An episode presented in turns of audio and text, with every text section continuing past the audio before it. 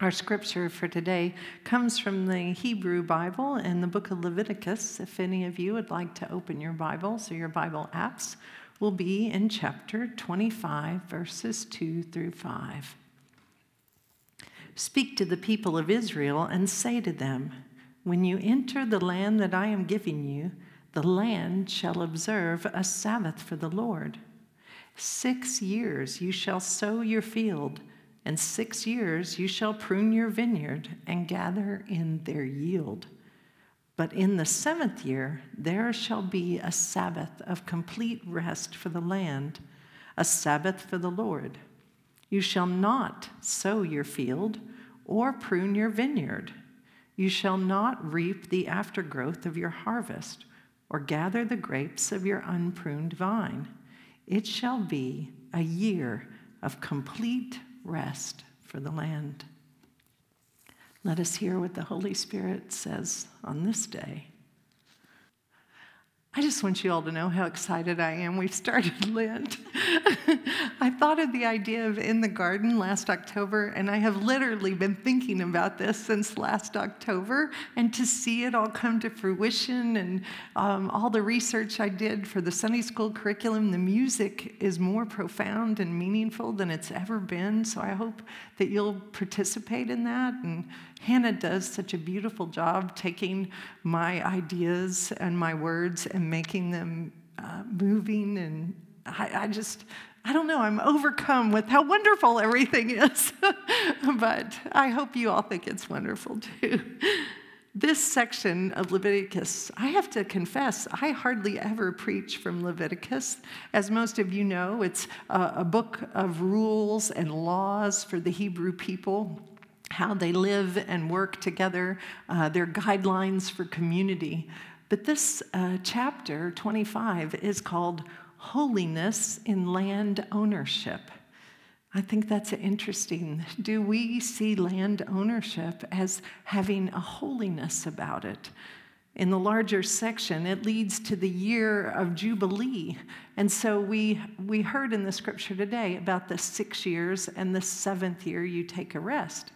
But seven of the seven year cycles leads to the 50th year, and that year is the Jubilee year, which in cultural practice means all debts are forgiven, uh, slaves are set free, those kinds of things. So it's, it's a really big deal, this cycle of uh, growth and Sabbath uh, that leads to Jubilee. And so it moves the concept of Sabbath that we talk about so often from our individual selves to this bigger idea of the earth. It's an interesting concept that we don't really think about much because most of us are not farmers. We're not caught up in the cycle of the soil that produces for us. But it moves our relationship with creation from us simply using it for our own benefit to having a sense of holy responsibility.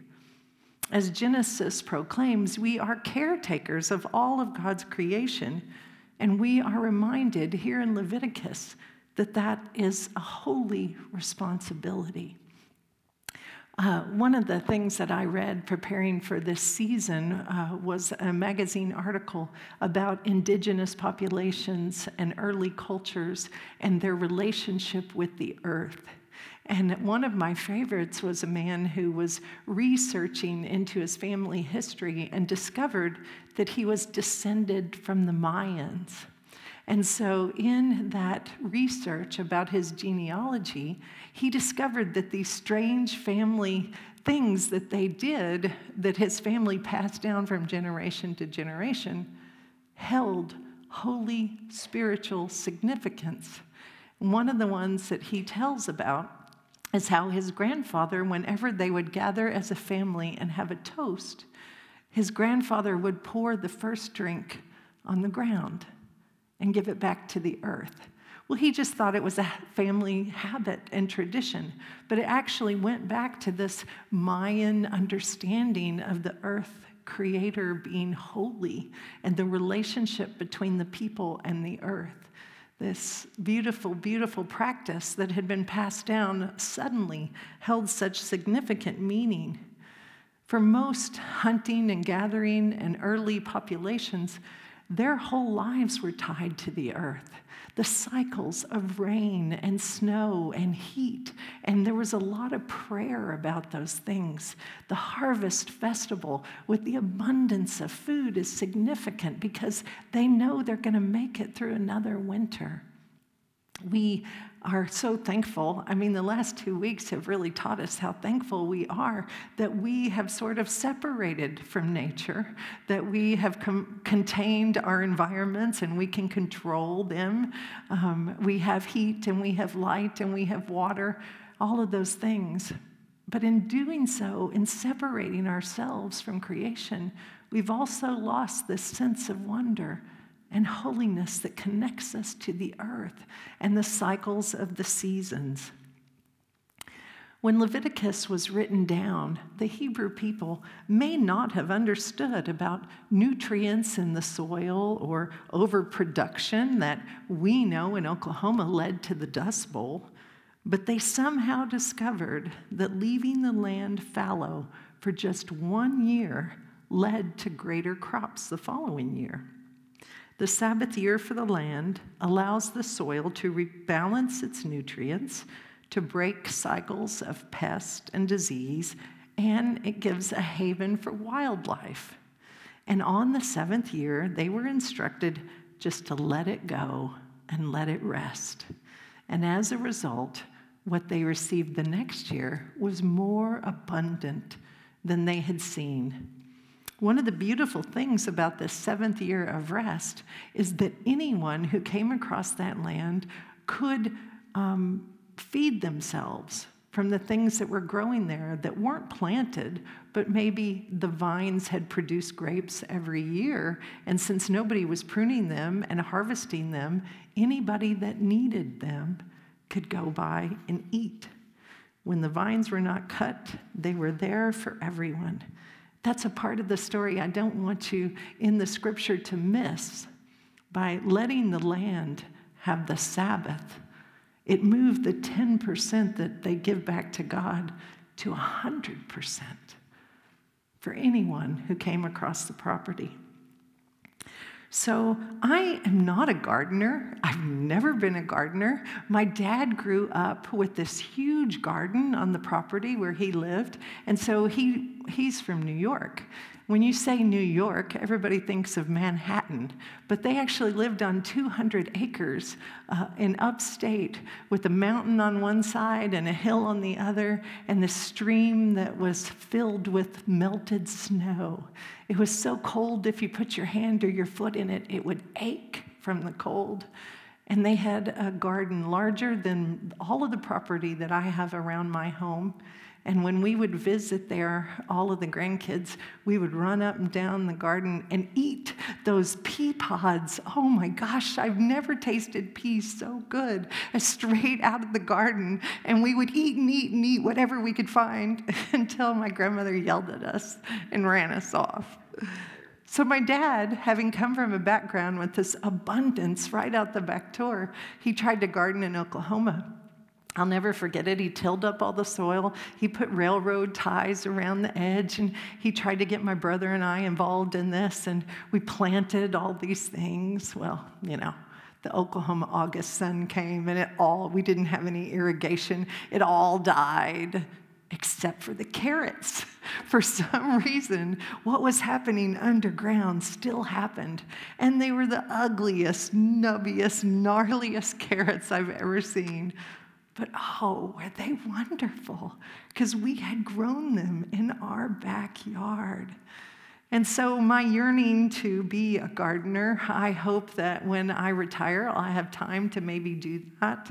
And so, I actually um, signed up for the Southwood Garden Center newsletter, and it comes every month and gives me all these great tips on gardening and taking care of my yard. and I read it, but I don't do anything else with it. but um, this author, Paul James is his name. He wrote about how much he loved the bones of the garden in the wintertime. I'd never thought about loving the garden in the wintertime. And so he talked about in the winter, you can see the real structure of what's happening in your yard. You're not distracted by the leaves and the flowers and the work that you do, that, that you can see the skeletal structure. And he talks about how it's a good time that if you want to change the pattern of your yard, that winter is the best time to do it. He talks about how we should add a visual interest for winter, suggesting, of course, uh, bird feeders, and that you get to watch all the birds in the winter eat. I don't know about you, but I've been putting birdseed in my backyard as much as I could the last few weeks. Um, and so he talks about uh, putting planters for color, adding evergreens, and providing more structure to the bones of the garden. And so this article reminded me of language in home remodeling, where you talk about how the bones of the construction of a home are solid. And so you can do cosmetic changes because the bones are good. My husband and I have bought a lot of houses and remodeled them and lived, unlike those people on TV, we lived in the mess the whole time we were doing it. And, uh, and so we kept buying a house and then buying a little nicer house, and, then, and we'd spend years in construction. And the whole idea that the bones are good really is something that resonates with me. And so Maren Morris, she released a country song in 2019 that she called The Bones. And she used this metaphor of the bones of a house, but instead she talked about sturdy relationships and how it doesn't matter uh, about a lot of the little things if the bones of the relationship are strong. And I thought, wow, that really translates to our spiritual lives as well. When the bones of our spiritual lives are strong, we can remain faithful when the trials of our lives uh, could sometimes um, send us to our knees. One of the things that is required for us to have these strong bones is this idea of Sabbath time. In, this, in the Bible, we hear constantly about Sabbath time. It's required of us to replenish and strengthen our souls. It helps us develop strength in our relationship with God and with God's creation. It removes our worry and our stress, and it allows us to breathe deeper and to relax. And since Pastor Charlotte just got to have some Sabbath time, I asked her to give a little witness to what that was like. And so I have a little video of her. It had been a long time since I'd taken a pause. So I like to refer to the Sabbath discipline uh, as taking a holy pause. My experience of the two months that you gifted to me, Faith, uh, was much like hibernation. I kind of just went into my own interior world for those two months and, and came out understanding so much more about myself. In fact, I would say that my experience of uh, time off sabbatical leave, time for renewal, however it is that we refer to it, um, it, it, was it was much like winter, in that I, I know that what was happening inside of me was interior, maybe underground. That roots were going deeper, that foundations were getting stronger. And I remember in December checking out a book from the library. It was Henri Nouwen's The Genesee Diary and it is just what it sounds like. It is his daily or every other day entries of his time, seven months that he spent in a Trappist monastery. You see, early in ministry, Nouwen discovered that he was going too hard and too fast, and he needed some time to slow down. He needed to take a holy pause. So he was given um, entrance into a Trappist monastery, and there he observed their rhythms of work and rest and prayer and silence. And in the background, what you'll notice is my dog has now found his toy. but Nouwen's experience of that really aligned with my own. It helped me remember some things that I had, I think I have forgotten. And uh, I wrote in my own journal after reading Nouwen's journal. And so I want to share what I wrote because I think it reflects uh, my experience of Sabbath rest Nouwen's reflection about a relationship with God speaks truth with what I have known in days past, but perhaps forgotten. Mystery opens the soul. Obedience teaches vulnerability. Identity given by God provides a grounding that others can't take away. There is no formula, no set time frame. God will be God in God's own way and in God's own time. So I think I see winter in a way that I couldn't have before. It really is a time for resting, for allowing the ground to be nourished by snow, by cold, for seeds to uh, germinate underneath the ground. And, and then that work that happens during the season of winter bears great fruit in the spring and summer. So I'm really looking forward to our Lenten journey this this uh, season, Faith. I'm really looking forward to learning to allow what has happened in winter to bear great fruit in the spring. I love that Jackson's in the background. It makes it so real. yes. So, this Lent, we are inviting you to consider you, the holiness of your connection to God and your connection to creation. We invite you to spend time in reflection about the cycles of the seasons and how constant they are. And I never in a million years, when I chose this scripture weeks ago, had, would have thought we would have been on sort of a unintentional Sabbath time, that we'd all be stuck at home for a couple of weeks. But the reality is that instead of being frustrated by how behind we are and all we have to do, maybe we should just breathe deep and think about how beautiful this gift um, of real winter in Oklahoma that is so rare and how it allowed us to take a pause. Winter, or the resting season of our lives, is one where roots grow deep and pruning happens for those things that need to go. And there's a lot of good things that we have in our lives, but that doesn't mean we need them all in our lives. Pruning can happen to good things as well, to make room for you to have Sabbath time. Without the rest, the bones of the garden grow weak and overgrown, just like the bones of our faith can grow weak without being tended properly. I know that this whole year has felt like a long Lent. We've sacrificed relationships, we've sacrificed eating out is the one I probably miss the most. Uh, we've sacrificed gathering with friends and people outside our immediate family.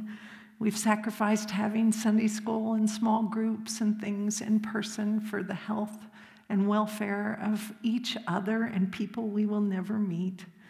And it feels like we've asked you to give up so much that we are not asking you to use these 40 days of Lent to sacrifice yet another thing.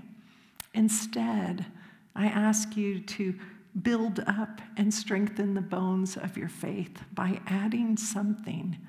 And it could be that you add Sabbath time, rest. Maybe you want to read your Bible or have intentional prayer practices. Maybe just taking a walk outside and making that connection to creation be something in your life. Whatever it is, find the thing that works for you, that gives you a moment to breathe deep, to pause, to let God speak to you. Because so often we're so busy talking, we're never quiet enough for God to have a chance to speak into our lives. And so, without intentionality, our faith can buckle under the pressures and the weights of our life. And I, I thought when my dad had a stroke that this would be hard. And then this last week, he came home and we celebrated all of the small triumphs. And I can't remember the last time I spent so much time with my parents uninterrupted by living in their home for a week but it was necessary. And when it's, even though it was hard, but then we found out that one of my closest family members has been diagnosed with cancer. And I thought, oh, now's not a good time for that. And, and then my uncle D called yesterday sobbing because his new grandbaby that was six weeks old has double pneumonia. And they were life flighting him to Oklahoma City from Broken Bow. And my mother shook her fist at the sky and was like, God, we can't take any more. And then I talked to my daughter, and she said her father in law was at the hospital and needed emergency surgery.